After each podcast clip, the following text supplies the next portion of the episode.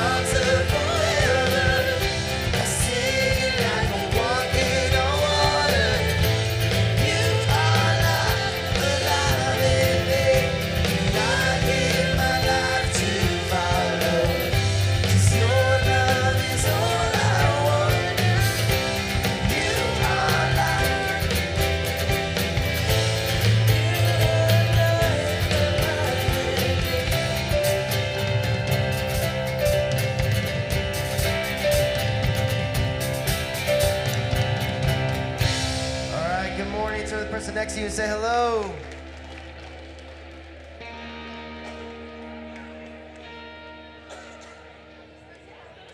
Everybody doing good? Well, I don't know about you guys, but I love the fact that God's mercies are new each and every single day. That means whenever we wake up, it's a clean slate. And I love that, because I feel like with every single day, we have a new opportunity, a new chance to grow, a new chance to move forward. And that's our God. He never wants to leave us in the same place. He never wants us to just be content with where we're at or the status quo. He wants to continue to take us to do a brand new thing. And I feel like each new day is a reminder of that. And so we have that opportunity. We've come together here this morning to seek Him, to not just go through the motions, to not just do church, but these moments are precious. Better is one moment in His presence than 100 days, 100 years, 1,000 years, anywhere else. Because things happen when we get in the presence of God, and that's what worship's all about. It's us being unified. It's us inviting the Holy Spirit of God to come and speak to us, to change us, and to do something new, so that you can be changed right now in this moment, so that when you leave here, you are not the same. And I love that about God. I love that he wants to grow us. And so let's just invite him in these moments. God, do something new in my heart. Let my praise just not be going through the motions, but let it be an offering to you. Say, God, here's my life. Do what you want with it. Change, mold, shape, whatever. God, I'm open to it. So let's just invite an atmosphere right now where that can happen.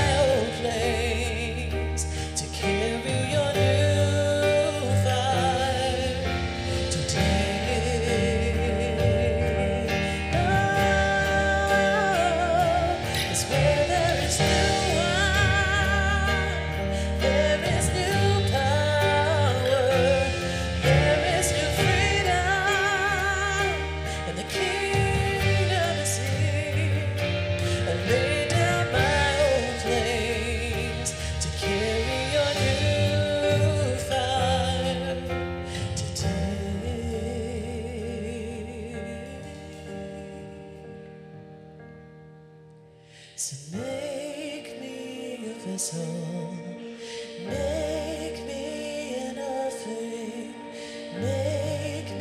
whatever you want me to be.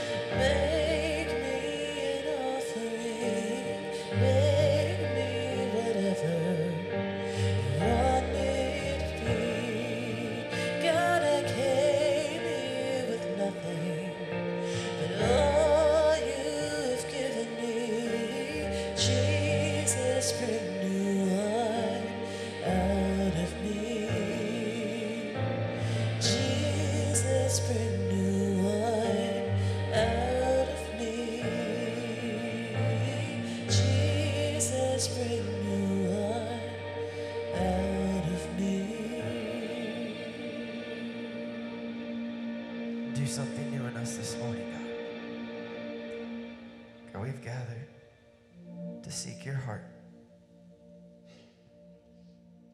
God, we believe that there is more that you want to do, more in our lives, God. Let us not rest or settle, God, but know that there's deeper places you want to bring us to, that there's more in life than even what we've seen, God. And so I pray, Father, that you would just reveal that to our hearts. You would open our eyes to that this morning, God, and that we would leave here forever changed because we've met with you, we've encountered you, and we've taken a step saying, you know what? There's more and I want more of it. So God, all throughout this building, let your presence be felt, that your promises and your truth be known. Everyone joining us online and in the cafe, God, students, children, everyone, Lord, let us hear from you this morning. Be with Pastor Chris as she delivers the message, God. Let us receive it with joy, with gladness, God, and let us respond with obedience. We love you and we praise you. In Jesus' name, amen. You can be seated.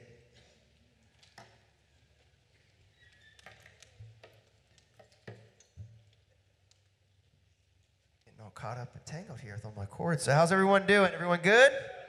Everyone having a great Memorial Day weekend so far? You guys been grilling? Who's been grilling? Anybody? Nobody yet? Like 5 people on my street have been grilling, and I walk outside, and it's 5 different things they're cooking, and so my entire cul-de-sac just smells like meat. So, I mean, it smells good, but I can't really tell what they're making. So, it is also Kite Day. And so we have been pushing this. We're going to fly some kites after service. There's going to be some food, some hot dogs. And so we really want to encourage you guys to join us for that. It's going to be a great time. And we thought, you know what? Maybe we need to do a little game to go along with Kite Day. And so if you are anything like me, if you have to put together anything, it takes you entirely too long, even the simplest things. And then throw in something from IKEA and you're there 2 weeks. But we wanted to do a challenge. Who thinks that they can build one of these store-bought kites really, really fast? Oh, I already got one in the back. She's back from college, too, to do this. Come on. Yeah. All right, we already got our 2 contestants. We are good. Let's give them a round of applause. All right. So let everyone know who you are. Jason Severson.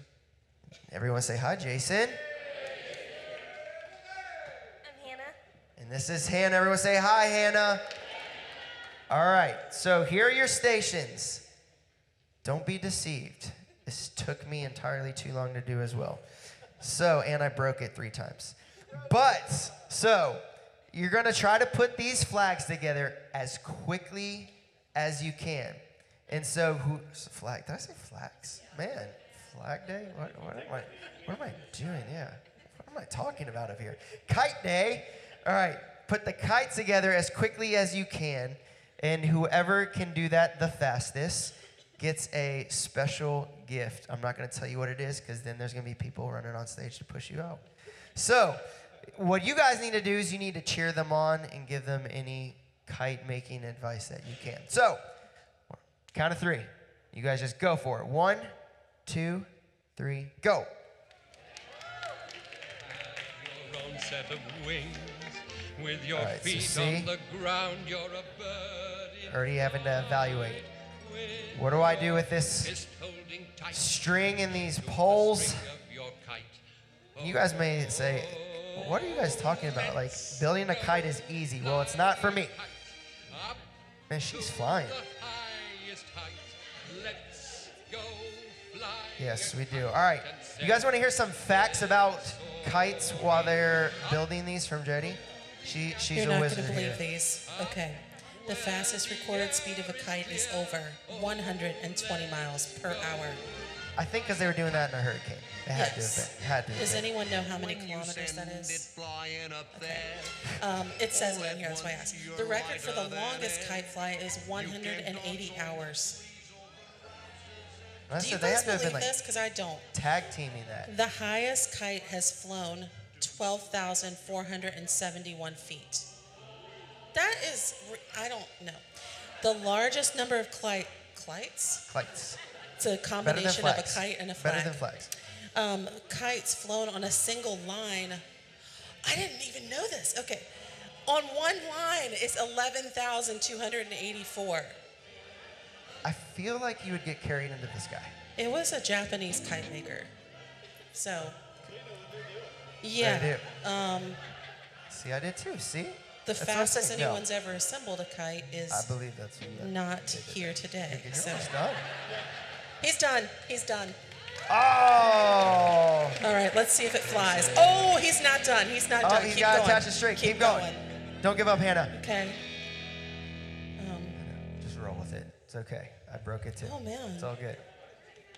This is very interesting. Chris has more facts, or I would just keep reading. But I know. We might have to steal some of hers. Yeah, this is very interesting. There are 78 rules in kite flying in Thailand. Rules? Rules. I don't think we're going to be doing this today. Can anyone think of a rule? Okay, wait a minute. Okay, now you have to run across the stage and see if it flies. I was kidding, but he's actually doing it. All right. Jason wins. All right. Good news is you both get to keep your kites. Hannah, I know it's broken. I know. And he gets a Chick-fil-A gift card for winning. Yeah, y'all would have been running onto this stage, wouldn't you? Yeah. Let's give them another round of applause. Thank you guys so much for building your kite. Well, thank you guys so much for being here and worshiping with us this morning. Happy Memorial Day weekend to each and every single one of you. If you are a guest with us, we are so glad that you are here. We want to encourage you when you leave here, go visit the first-time guest table. We have a gift for you, and we just want to answer any questions that you might have about the church. We're going to be taking our tithes and offerings during this next song. Wanted to let you guys know that our credit card and debit card machines are down. So if you usually give in that way, we want to encourage you to give through the Salem Fields Community Church app. It's really simple. It's the same program that does the machines out there. It's safe, it's secure, and it's quick. So I want to encourage you to do that, or you can go online to salemfields.com/giving, and you can give that way. We just want to encourage you, if you usually give in that way, definitely utilize those two sources because, again, your generosity and your giving really helps us keep this ministry going, and so it is so valued and it is so cherished, and so we thank you guys so much for that. If you're a guest with us, do not feel obligated to give at all, but there are many ways that you can give, as I said, through the app or online at salemfields.com/giving, or you can give as those buckets come by, cash your check in those. And so we just want to encourage you again, just give with a cheerful heart and know that that makes a deep impact in us fulfilling the vision and mission of Salem Fields Community Church.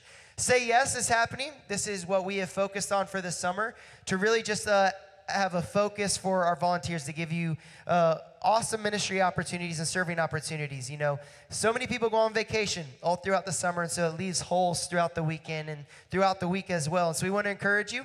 All we're asking is for somebody to commit to serving 4 weeks over a 10-week period. And so it's just 4 times. And so there are many different ministries that you can serve. All that information and everything that's available is out at those tall pallets. So I want to encourage you to visit there as you leave, and somebody will answer any questions that you might have and get you all set up. Let's watch this video. They stood side by side, shoulder to shoulder, and answered the call. They moved forward, advancing the ideas that everyone was free, everyone was created equal, everyone has the right to pursue their own dreams, and that our nation was founded on those ideals. But not all of them came back. Some remained, never to go home, never to see their families, and some we lost this side of the field of battle. They were sons and daughters, brothers and sisters, fathers and mothers, greatly loved. They charged forward for honor and peace and freedom. We acknowledge the empty space where we want them to be. Together we pay sincere tribute to those who fought for us, those we remember, those we love.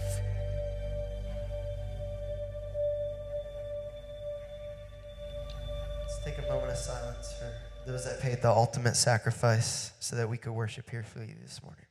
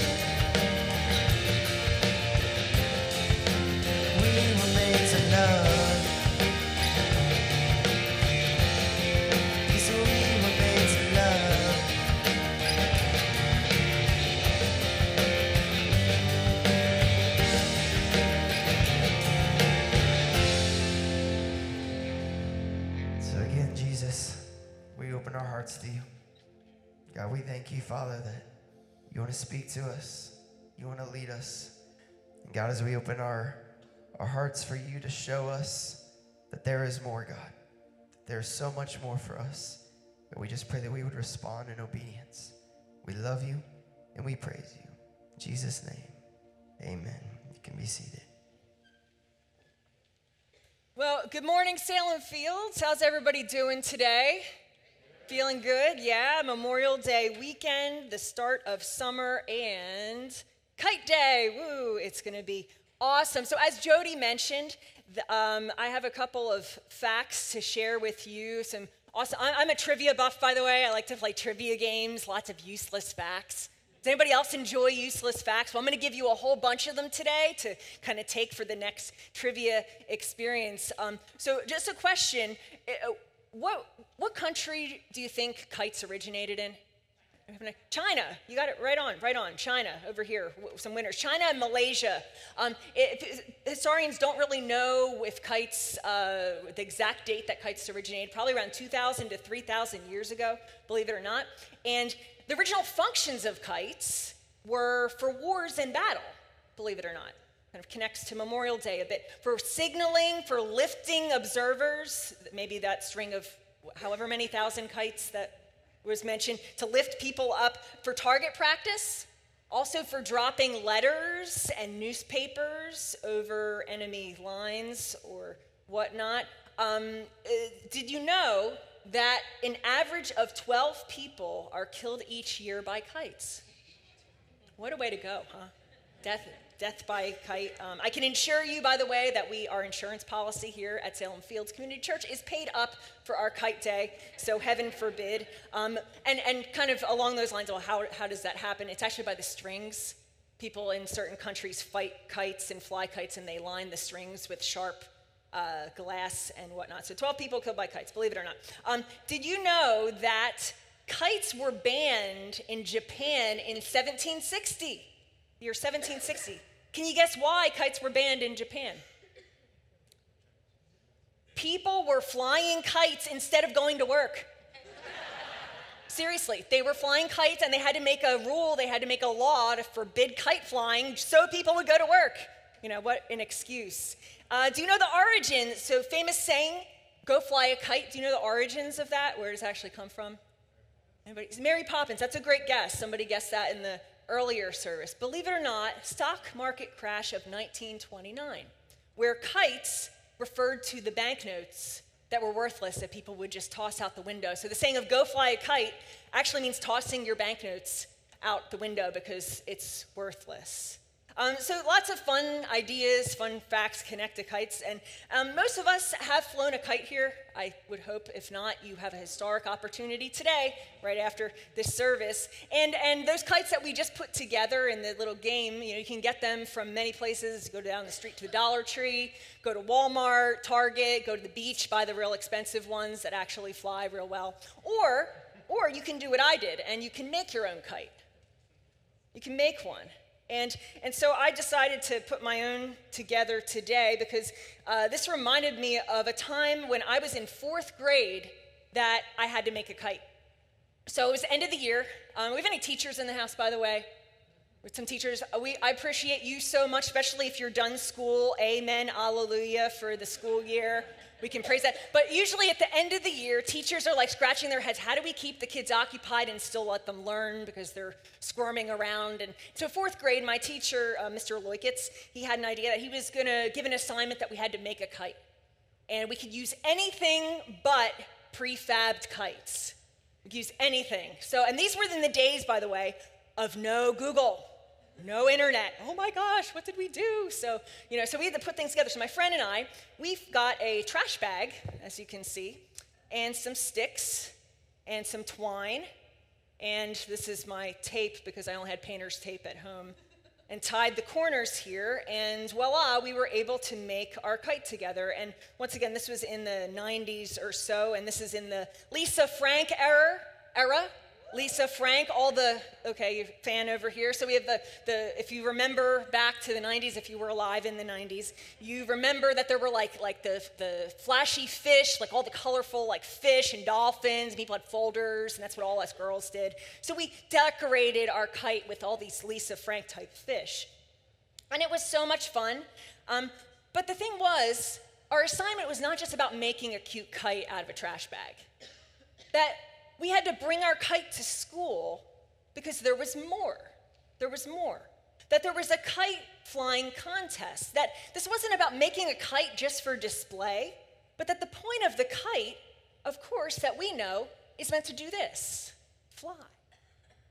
It's not enough just to make a kite out of a trash bag, but that there's a purpose for a kite. And it excited me, especially as a fourth grader who was promised that there would be a competition. I'm a competitive person, by the way. I like to win at all games. But there was a prize at risk. There was a prize there that we could earn by flying the highest kite. So my friend and I, we flew our kite up as high as it could go. And I was secretly praying for my competition, for that the trees would somehow gobble up their made kites. And I believe there was a bit of a debate, but my friend and I actually landed second place in our kite flying contest, which was really exciting because we were putting to use what we had made. We were putting to use what we had formed. That was more than a project, more than transforming trash into something. That this was, we were made to fly. So let me connect this, if you're not sure where we're going today, connecting this to us. But I just want to ask the question, how many times in life do we miss our more? How many times in life do we have kites, things that we've been given, whether that's resources or gifts or talents or even a calling from God, that we have chosen not to fly. How many of us have not fulfilled the purpose God created us for because we remain on the ground? Could we be missing the purpose of what we have and even what's right in front of us? That feeling that you get when you lie awake at night, when you are lying in bed and staring up at the ceiling and wondering, is there more? Is there more than this job I just go to every day? Is there more than this struggle that I'm in? Is there more than this situation or this person or this conflict? Is there more? And even if you're not a Christian, you know this. Even if you don't believe anything about Jesus or trying to figure out what you believe, you know this. Recently, the comedian Jim Carrey gave a commencement speech to a group of graduates, and in that he told the story of his father. And he said that his father was the greatest comedian he ever knew. He said he was 10 times funnier than I. This is Jim Carrey speaking. And he said that his father, though, chose, instead of taking a risk and going and becoming a comedian, going into the comedy industry, he chose a comfortable job as an accountant. There's nothing wrong with that. And he chose that comfortable job that he could go to each and every day, but that a job that he wound up losing a couple years later that sent the family into a spiral. But his dad never fulfilled, he believed, his purpose because he did not take that risk and dare to fly. And Jim Carrey said he learned a lot from his dad. He loved his dad, but he also learned that there are times when it's easier to remain on the ground, but that's the easy place to be. That's not how you fulfill your calling. So is that you? You know, is that you today, here today, that you sense that there is more for you? Because the truth of it is, there is. And let me push this a little bit further. So how about this? How about when it comes to our faith? Right? Have you ever wondered, when it comes to your faith, when it comes to Christianity, is there more? You know, is there more than saying a prayer and asking Jesus into your life? And you need to do that. Is there more than just coming to church every now and then and maybe reading an inspirational scripture? Is there more than all those things? Is there more to being a Christian than all that? Because the truth is, many of us are just bored Christians. We do the religious things, or maybe think that, you know, that there's that's what it's about. But have you ever thought that there might be more? Because there is. See, God is amazing, because God is in the business of taking us, saving us, dirty trash bags. He saves us as dirty trash bags from the dump that we should wind up in. And instead, he rescues us and he makes us into beautiful things, but not just to be put on display, to be used here and now. We're not just the new creation. Many of us stop there. Many of us stop at the point that we remember how God made the trash bag into the kite, and we smile about it, and we put this away, and we remember back to the time when that happened, and we get on with our lives. But what we think is the finish line is actually the starting line. See, the story of Scripture points to a God who is always showing us there is more. A God who's showing us more than there's what in front of you. There's more than what you've been told. There's more than what history has taught. There's more than betrayal. There's more than what ends in crucifixion. There's more than even death. That God is always pointing us towards more. So don't stop there. Don't stop there. Maybe it's time for you to take a risk and to fly a kite. Well, I think it should make us feel a bit better because Jesus' disciples, just like us, didn't get it either. Didn't fully understand what Jesus was pointing to about the more of his kingdom. It's amazing, right? This group of disciples, this group of guys, they've been traveling with Jesus for 3 whole years. Think about it. They've studied with the same teacher for 3 whole years. They came into the scene believing what everybody else had, that all the Jewish people believed that there would be a Messiah who would come and save them, who would win their country back and make it back to the good old days, that the Roman oppression would end and that this coming Messiah would be king and he would overthrow the Romans and he would bring back all that was important to them. But Jesus taught a different story, a different kingdom, a different way.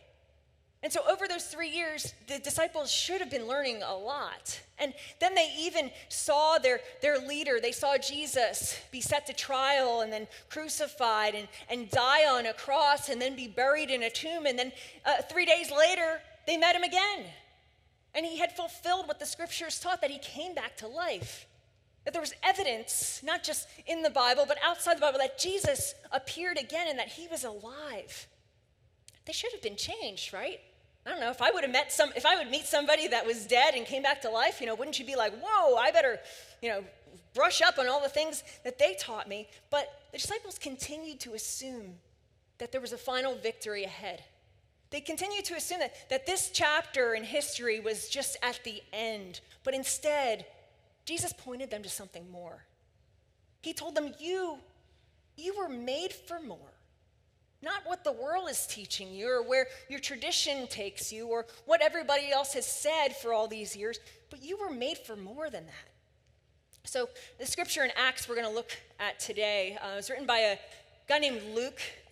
We have 4 accounts of life and ministry of Jesus: Matthew, Mark, Luke, and John. They're called the Gospels or the Good News. And Luke is one of them. I love Luke because Luke's a scientist. I'm a scientist by training, and Luke kind of thinks like I do. So Luke was never a follower of Jesus in among those 12. Luke actually learned about Jesus later, that he was not brought up Jewish, that he was probably came from a Greek background, and he compiled all these accounts of Jesus and what Jesus had done. Well, volume 1 of Luke's writings is the Gospel of Luke, but volume 2 is this book of Acts that tells what happens because God always has more. And so the beginning of the book of Acts says this: after his suffering, Jesus is talking about, he presented himself to them and gave them many convincing proofs that he was alive. He appeared to them over a period of 40 days and spoke about the kingdom of God. On one occasion, while he was eating with them, he gave them this command: do not leave Jerusalem, but wait for the gift my Father promised, which you have heard me speak about. For John baptized with water, but in the few days you will be baptized with the Holy Spirit. Then they gathered around him and asked him, Lord, at this time, are you going to restore the kingdom to Israel? Let's pause there. So Jesus is saying, you were made for more, guys. So once again, they didn't get it. Imagine everybody sitting around the dinner table at this time, swapping stories, Jesus is back, and Jesus is giving instructions that it's not over. And he says, wait in Jerusalem, stay in Jerusalem, and wait until the gift my Father promised, the Holy Spirit, comes to you. But then their question in verse 6 is what? They ask, Lord, are you at this time going to restore the kingdom to Israel? So after 3 years, they're still thinking in terms of worldly history. They're thinking in terms of worldly victory. They're expecting what I call not Avengers Endgame. They're thinking Jesus Endgame here. Like, this is the summation of everything. It's going to happen right in front of us. To them, greatness equaled power. Greatness equaled winning, giving the Romans what they deserved. And isn't that what happens to us, right? That the things that we've been shown and taught, that becomes what we think we're made for, what our end game actually is. But isn't there a greater purpose? Jesus calls the disciples in this passage, he calls them to a greater purpose.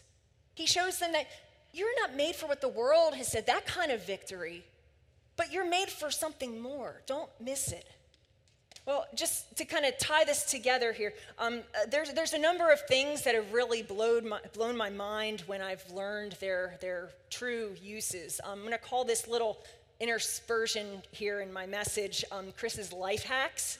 So I'm about to blow your mind right now. So there's a number of items that we use a lot, maybe not every day, that we struggle with at times. But did you know that there are actually things built into those items that is made to help us, made for more? So for example, you have a roll of aluminum foil. You want to wrap your casserole with aluminum foil. So what do? You open up the box, you take the pull out, and guess what? What happens to the roll? It always pops out, right? You're like pulling and the whole thing, and then you're like trying to put it back, and the foil's getting all mushed up. But did you know that the aluminum foil box actually has little indentations on the sides that will secure the roll without coming out? Did you know that? It's made for more than what we think. My mind blown for some of y'all. So next one, Tic Tacs. You know, you have a little box of Tic Tacs, you got smelly breath, somebody tells you that, maybe it's gone bad. You try to get one out, what happens? You get like 15, right? Half the thing. Well, did you know that the Tic Tac container is actually made, if you turn it on its side and actually have the lid and open it towards the lid, it will take out 1 to 2 Tic Tacs at a time. Go ahead and try it. Mind blown once again. What about this? You know, all the moms and dads, you know, you want to give your kids something healthy to eat, so you pack them applesauce, or maybe you pack applesauce for yourself for lunch. And guess what? Darn it, you forgot the spoon. So, oh, well, can't eat it. Nope, you're wrong. Because what if the lid was actually structured to be twisted and made into a spoon? This is truth, folks. You know, it's made for something even more than what we thought. And the last one, this is for all the ketchup fans in the house who like some fries with your ketchup, right? Yeah, I got an amen to that. So you go to Wendy's, and those ketchup people, we get like 15 little things. We fill them up like one at a time, and then we're carrying them like this, plus the bag of food or the tray, and you're juggling over. Did you know that little ketchup containers are actually expandable? You don't have to carry like 15. You just expand the top of it, and it will spread out. See? Right, y'all are like, this is like mind-changing. You're all not even pay attention to the rest of the sermon. You're like, this was what God wanted me to come to church for today.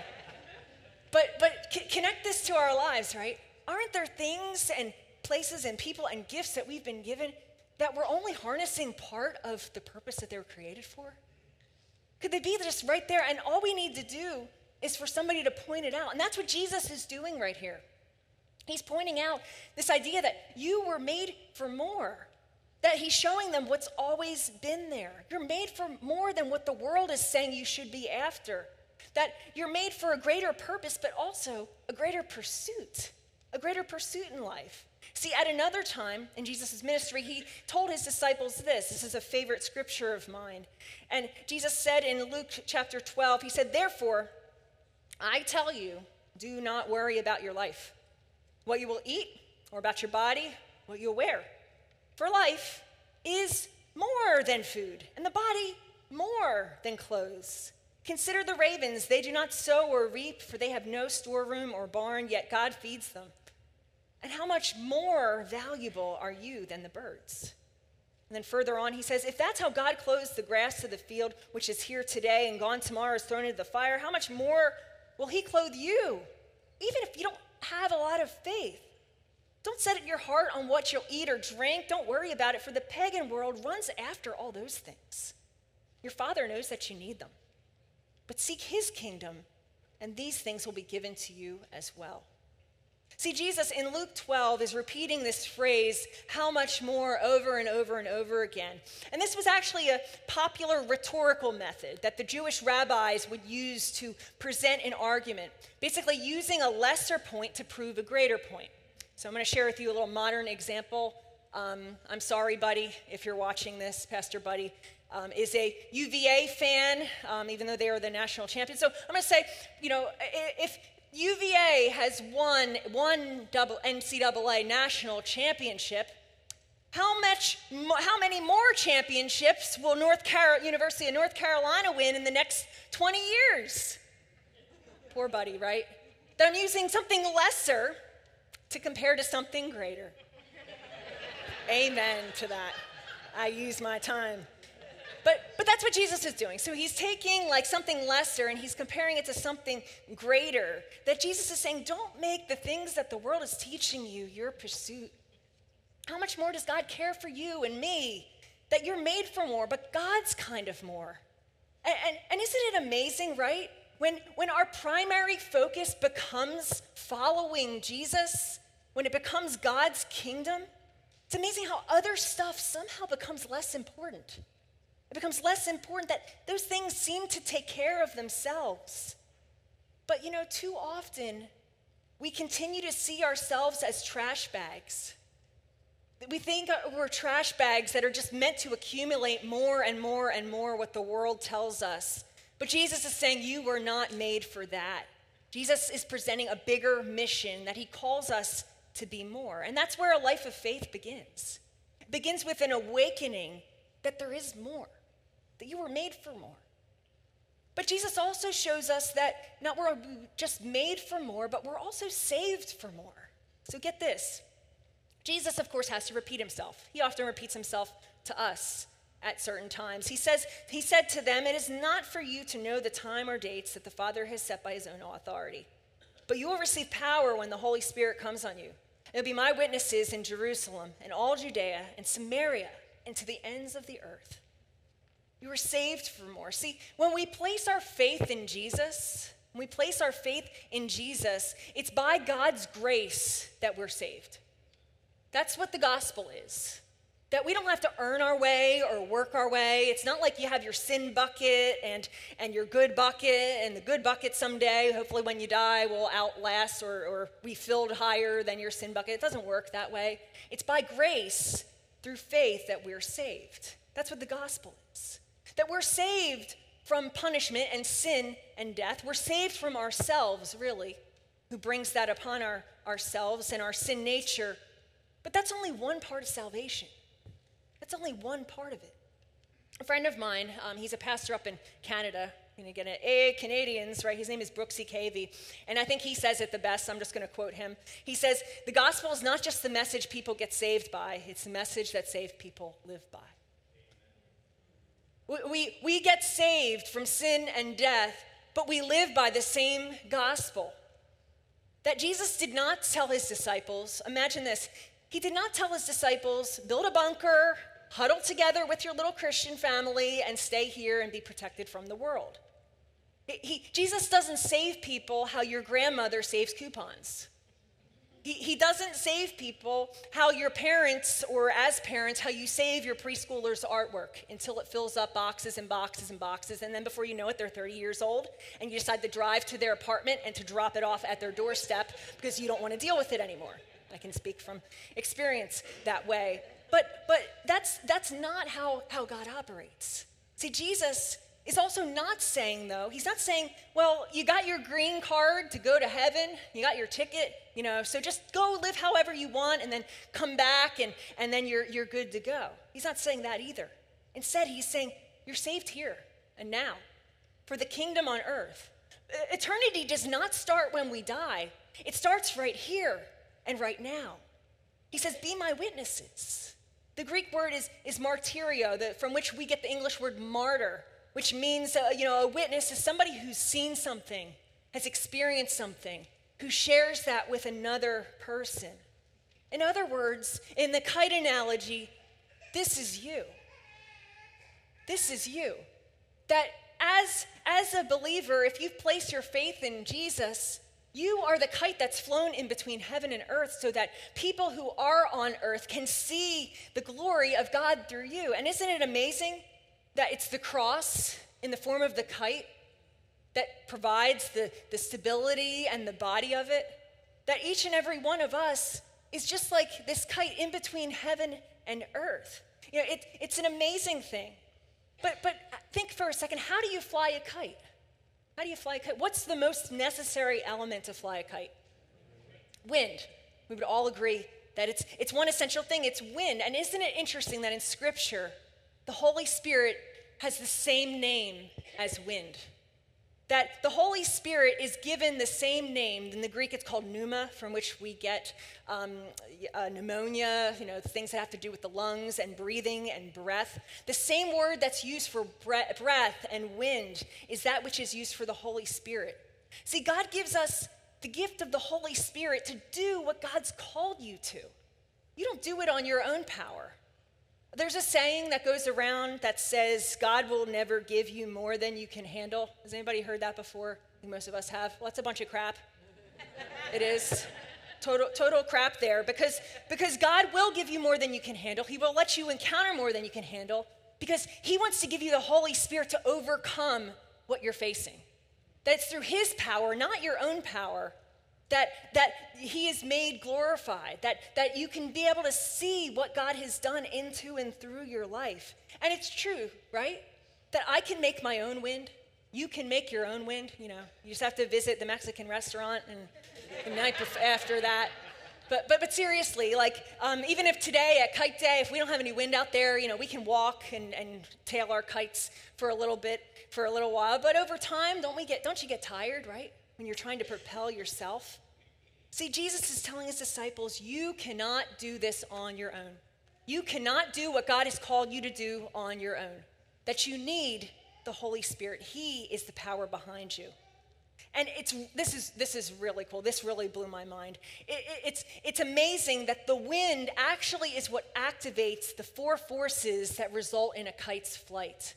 You ever wonder how, like, one of those 747 jets, like, take off? Well, it's the same forces that are active and activated by the wind when it comes to a kite. It's just that the jet uses jet propulsion while a kite uses wind as that activating factor. So these are the forces. This is the nerd in me, the science geek coming out. Just want to describe to you the forces and compare them to us. So the weight, right? The weight is the force of gravity that acts on a certain object or mass. That's what is pulling the kite downward. Well, I think that represents all that we carry, all of that we have experienced, your story. It's the weight of it. And then there's another force, the lift. The lift, that's the upward force that's generated by the differences in pressure. But you know how lift is generated too? It's the unique shape of the kite. The unique shape of the kite. And I think that represents, the lift represents our unique design. That each and every one of us has a unique design by God. Do you know that? That we have gifts and talents and abilities that God has molded us and shaped us into. And that's a part of being made known to the world, a part of our witness to the world, combined with the weight of our story. But you see, there's two other forces. This is what I want to focus on. There's also drag, and there's thrust. So drag is the backward force, opposite to the direction of motion. And you know what drag is caused by? Friction. Friction. Don't we often think of friction as a bad thing? Did you know that combined with the work of the Holy Spirit, it can actually be a propelling force in your life? And then thrust. Thrust is that motion that's pulled forward. And you know what that's caused by? That's caused by the tension of the string. That we need thrust and drag in our lives so that God can propel us into the purpose that we were created for. But if you're like me, you don't like friction and tension. We try to cut the tension, right? When you're in a conversation, you try to get out of it or cut it if it's in a room. But what if friction and tension in our lives is actually a sign of the Holy Spirit blowing? What if those are things that God wants to use or is a sign that God is at work in your life? Because often friction our faith will cost us. You know, there will be friction. Maybe you've had difficult conversations with friends and family members. You know, friction is often a sign that of God being at work in your life, and the tension there, to use tension, is basically we want to get out of that, right? But what if we need to stay into it so that God can use us to show that hope and to show that love to the world? And tension. You know, I've experienced tension. I experience tension all the time, especially in my faith.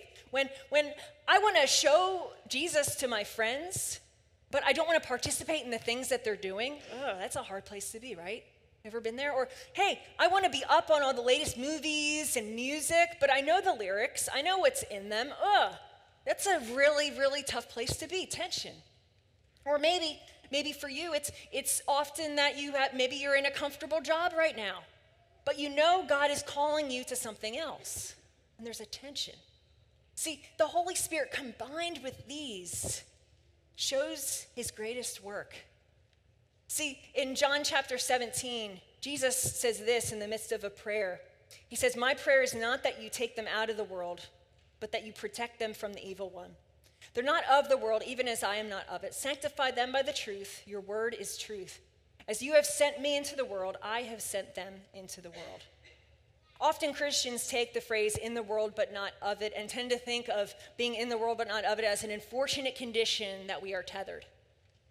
That we want to be free, we want to soar up to heaven, you know, that we're kind of stuck right now somewhere in between Fredericksburg and heaven, and we're kind of waiting for the day to just cut that tie and be released. But Jesus is not saying that.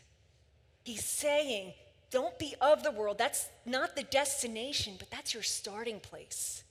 The emphasis in Jesus' prayer is that disciples are going somewhere, that you're going somewhere. You're sent. Because you, regardless of where you are in your faith, are sent for more. And at the end of the passage in Acts, he said this. After he said this, he was taken up before their very eyes, and a cloud hid him from their sight. They were looking intently up into the sky as he was going, when suddenly two men dressed in white stood beside them. "Men of Galilee," they said. Imagine they're just like standing there like this, right? Just watching, waiting. They said, "Why do you stand here looking at the sky? The same Jesus who's been taken up from you into heaven will come back in the same way you have seen him go into heaven." It reminds me of a time a couple weeks ago when I went to go see the Avengers movie. I'm not going to spoil it if you haven't seen it, don't worry. But the end had come, and my friend and I were sitting there. And as happens often at the end of movies, isn't there usually like a secret trailer or something at the end? And I had Googled very quickly. Once again, the internet never lies, right? Had told me that there was going to be something later, so I, along with like half the theater, just sat there. We sat there like this, staring at the screen, watching the names go on and on and on and on. And then they were over, and the lights turned on in the theater, and the ushers started to clean up popcorn. So it was a real downer. We just sat there like expecting, like there's going to be more, there's going to be more. And I imagine that's kind of like what the disciples were like. They were standing there, they thought there was going to be more, but the angels come to them and say, "Guys, get off your butts, like, and go." Like, he just said, you are sent here. That Jesus just delegated his job to you, to me, to all of us. One of the most famous kite stories that we know of, doesn't that concern a guy from Philly? What's his name? History. What's his name? Ben Franklin, right? I like him because he's from Philly. I don't know if he had an accent. I don't know if he liked the Eagles or whatever. But so story of Ben Franklin, really interesting. The story of him flying the kite was not about electricity. It was not about discovering electricity. And believe it or not, his kite was not struck by lightning.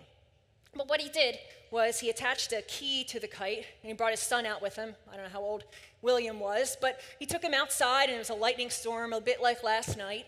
And his goal in that was basically to determine that, and to take a risk to determine if there was electricity in lightning. Oh, I don't know what that was. There's electricity in lightning. And so that was his whole idea. He tried to go up on top of a church, and they kicked him out because, I don't know, maybe they had a bad insurance policy or something. But he stood out there in the lightning storm and flew this kite. And basically the kite collected ambient electrical charge from the atmosphere which was transported down the string to his little piece of hemp wire and into a jar that he was actually able to collect the electrical charge. That Ben Franklin took a risk with his son to do this.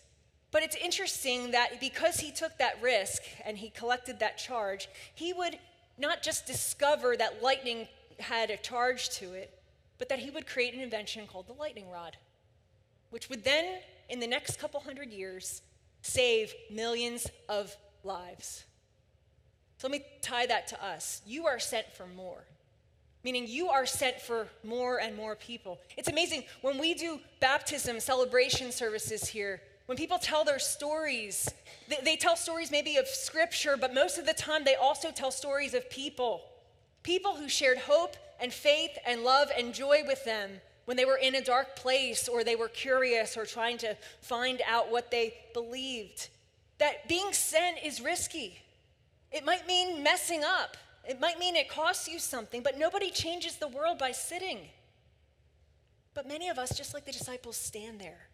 That we wait for God. But what if he's waiting on you to step out? Maybe that involves the Say Yes campaign, that you're not sure, you've been coming here for a while, you attend occasionally, which means just taking a step out and saying, hey, you know what, God, I'm just going to make myself available and see what you do in the midst of this. Maybe there's somebody at the office or at the work site or a neighbor that is just, their name is even maybe in your head right now. Maybe that's God's sign, maybe to just reach out to them, just be a friend. You're not going to throw scripture or the Bible in their face, just to be a friend to them, to be with them. What powerful thing does God want to do that you might be missing that's just right in front of you? And when the disciples discovered that, the book of Acts, the rest of you, I encourage you to read it, shows how they turned the city upside down.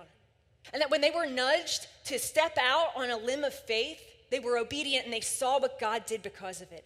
They did what was crazy. They went to the widows and the orphans, people that at that time were just thrown away into the dirt, and they took them in their houses. And even the Romans scratched their head and said, what the heck are those people doing? And it's amazing because this little fledgling movement of many who were poor changed the world. And that's what we're invited to. Because if you're wondering if there is more, there is. And I want to close with this.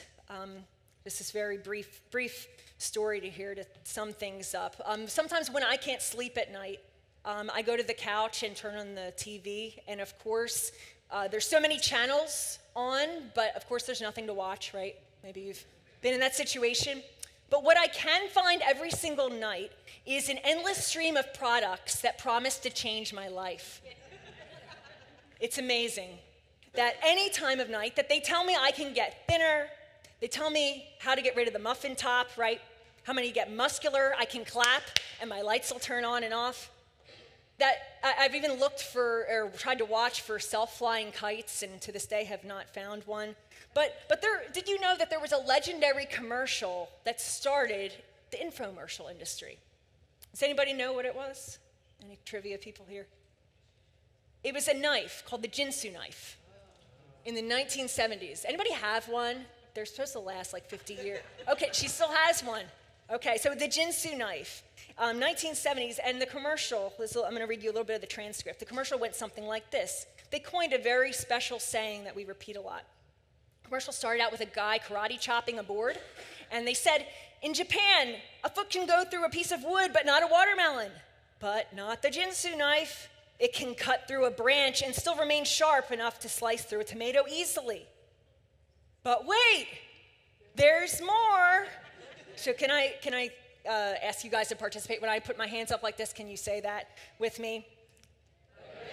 There's more. Okay, you're also going to get this amazing meat cleaver. It can chop a small steak in half, but still delicately chop mushrooms. It's even designed to be a meat tenderizer. And they said in the commercial, now that's a clever cleaver. Right. We'll throw in this slicing knife. It can cut through a rubber hose and still slice a loaf of bread. How much would you pay for these items that'll change your life? But wait, there's more. And we're also going to give you a pair of paring knives and a fruit and veggie knife. It can cut through a screw and a hard-boiled egg and a pizza. We'll even throw in another Ginsu knife that can cut through a beer can in half. For the times that you need, well, half a beer can. So how much would you pay for these 13 knives with a 50-year guarantee? $19.99, one low price. So let me ask for a little grace here, please humor me. But imagine you have insomnia, you're flipping through the channels, and Jesus appears on the screen. And what channel is it? It's HSN, the Holy Spirit Network. Right. And he's telling people about the kingdom of God, and he says this. He says, hey, I have something for you. And I'm not selling this. This is free. Do you ever do things you know are wrong or hurt? Or whether, have you ever messed up? Or have you hurt people? Do you have guilt and shame in your life? Well, I'm going to offer you full forgiveness, nothing to be counted against you. You can have a fresh start. I know all of you are afraid to die. I promise if you follow me, you will have eternal life that stretches past your death, and I will give you a full life forever. Not only will I give you eternal life, but I'll give you life now. I will send my Holy Spirit to live inside of you, to train you and guide you so you don't have to do this on your own or figure things out on your own, that you will follow my example and be part of a bigger story than you can imagine. And I'll be patient with you. I can also introduce you to a community of people that you might not think is necessary, but is absolutely necessary to walk this out. And this group of people is called the church, and they will help you and challenge you, and there'll be times that people say things or do things that you don't agree with or what they do, but guess what? You will do the same for them. I've given you supernatural abilities to reach out into your city and to share healing, hope, and love with people who need it. If you want to see your community changed for the better and more joy, I can do that. And even more, I will promise that one day my kingdom will come to earth completely. That Jesus says, I will promise to restore all of this, that there will be nothing that will come between you and me, and we will share a life together. And he asks us, are you in? What would you say? Imagine what would happen if the Holy Spirit got hold of each and every person who walked through these doors, who's a part of Salem Fields Community Church, and showed us that there is more. So my question for you is, are you still holding a trash bag? Is your kite remaining grounded? Or will you dare to take a risk and take a chance to fly?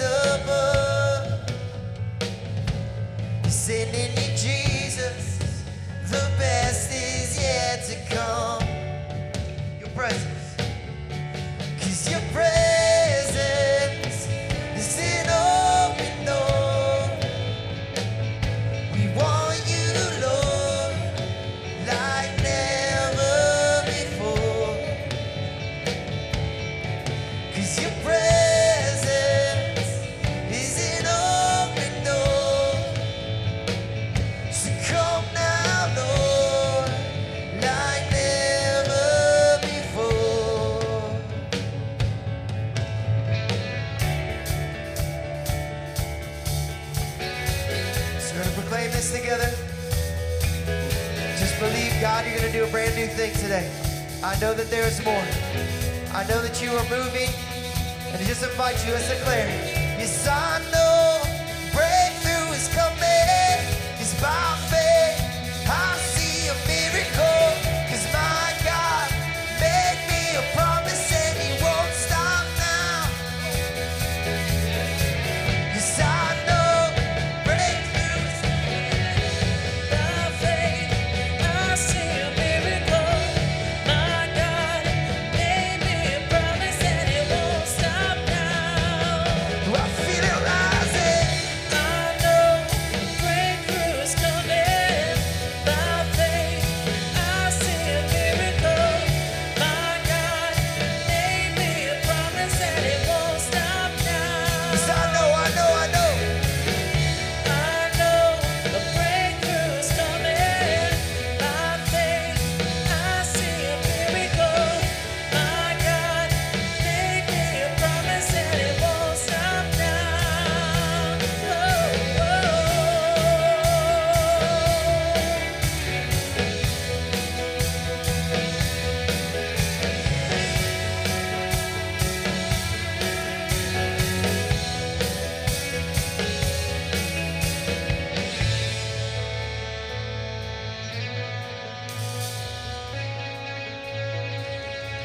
Cause your presence is an open door.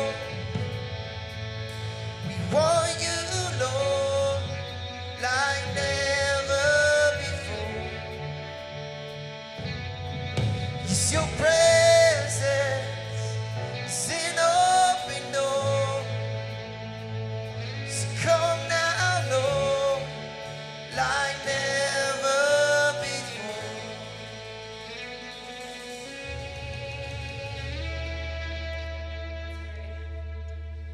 Lord Jesus, we know that you call us to more, God. That you came to be one of us, to show us the way, to show us the truth that only you can share, God. That there's those of us here today who are in places where we're struggling. We're struggling in relationships and work and even just in our hope and in our faith, God. And you know that. Nothing is a secret to you. Lord, help us to see that there is more. And maybe that's you today. Maybe you're at a place that you're just having a hard time seeing. And maybe you just need some prayer at this point. So I'm just going to ask, if that's you, if you just need someone to pray for you, just raise your hand. Just raise your hand. Thank you. Just that you want to see that there's more. You're just having a hard time seeing it. It's my prayer for you that God would show you that. God would reveal to you exactly what he's called you to do. And maybe you've never prayed to give control of your life to Christ. Maybe you've never accepted Jesus as your Lord and Savior. Just like that cheesy commercial I talked about, that Jesus is offering himself to you at no cost, just to receive his grace, to turn away from your past, to turn away from the things that you've been a part of, to step into the light and to receive eternal life. And maybe you're here with us in this room or in the cafe, or maybe you're worshiping online. And if that's you, would you have the courage to just slip up your hand that I can pray for you today? Thank you. God bless you. And maybe it's a recommitment to say, you know what, I know that there's more. I'm a bored Christian, Chris, and I've just been going through the motions. I'm not even sure why I'm here today, but I feel like I'm called to more. And if that's you, I ask you to take that risk and to slip up your hand. To say, God is calling me to more. Maybe he's calling you to ministry right now, to be a pastor. Maybe he's calling you to leave your cushy job, to take a chance and do something that you know you've been called to, like Jim Carrey shared in that testimony. Lord, we know that you are a God of more, that you love us in spite of us. You love us even though we're messed up trash bags that belong in the dump. But God, you've made us into a new creation to fly. Lord, it's my hope and my prayer that you would empower us with your Holy Spirit to leave these doors changed, that the world around us and circumstances have not changed, but we have been. God, we know you go before us. We know how much you love us. Help us to be the kites that fly from this world into heaven, but to show the world the hope and joy and love that only you can bring. And we praise you and we love you today. And we pray this in Jesus' name.